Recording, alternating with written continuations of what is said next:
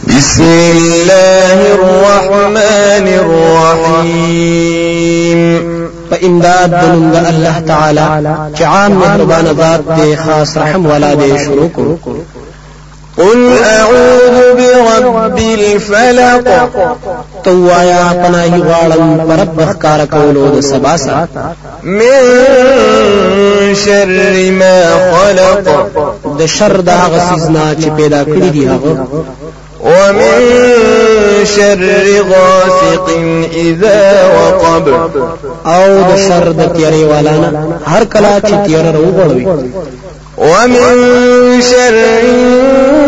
النفاثات في العقد